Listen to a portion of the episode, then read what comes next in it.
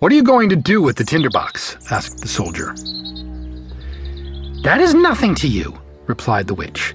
You have the money, now give me the tinderbox. I'll tell you what, said the soldier. If you don't tell me what you're going to do with it, I'll draw my sword and cut off your head.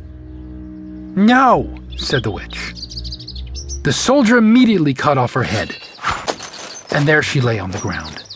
Then he tied up all his money in her apron and slung it on his back like a bundle, put the tinderbox in his pocket, and walked off to the nearest town.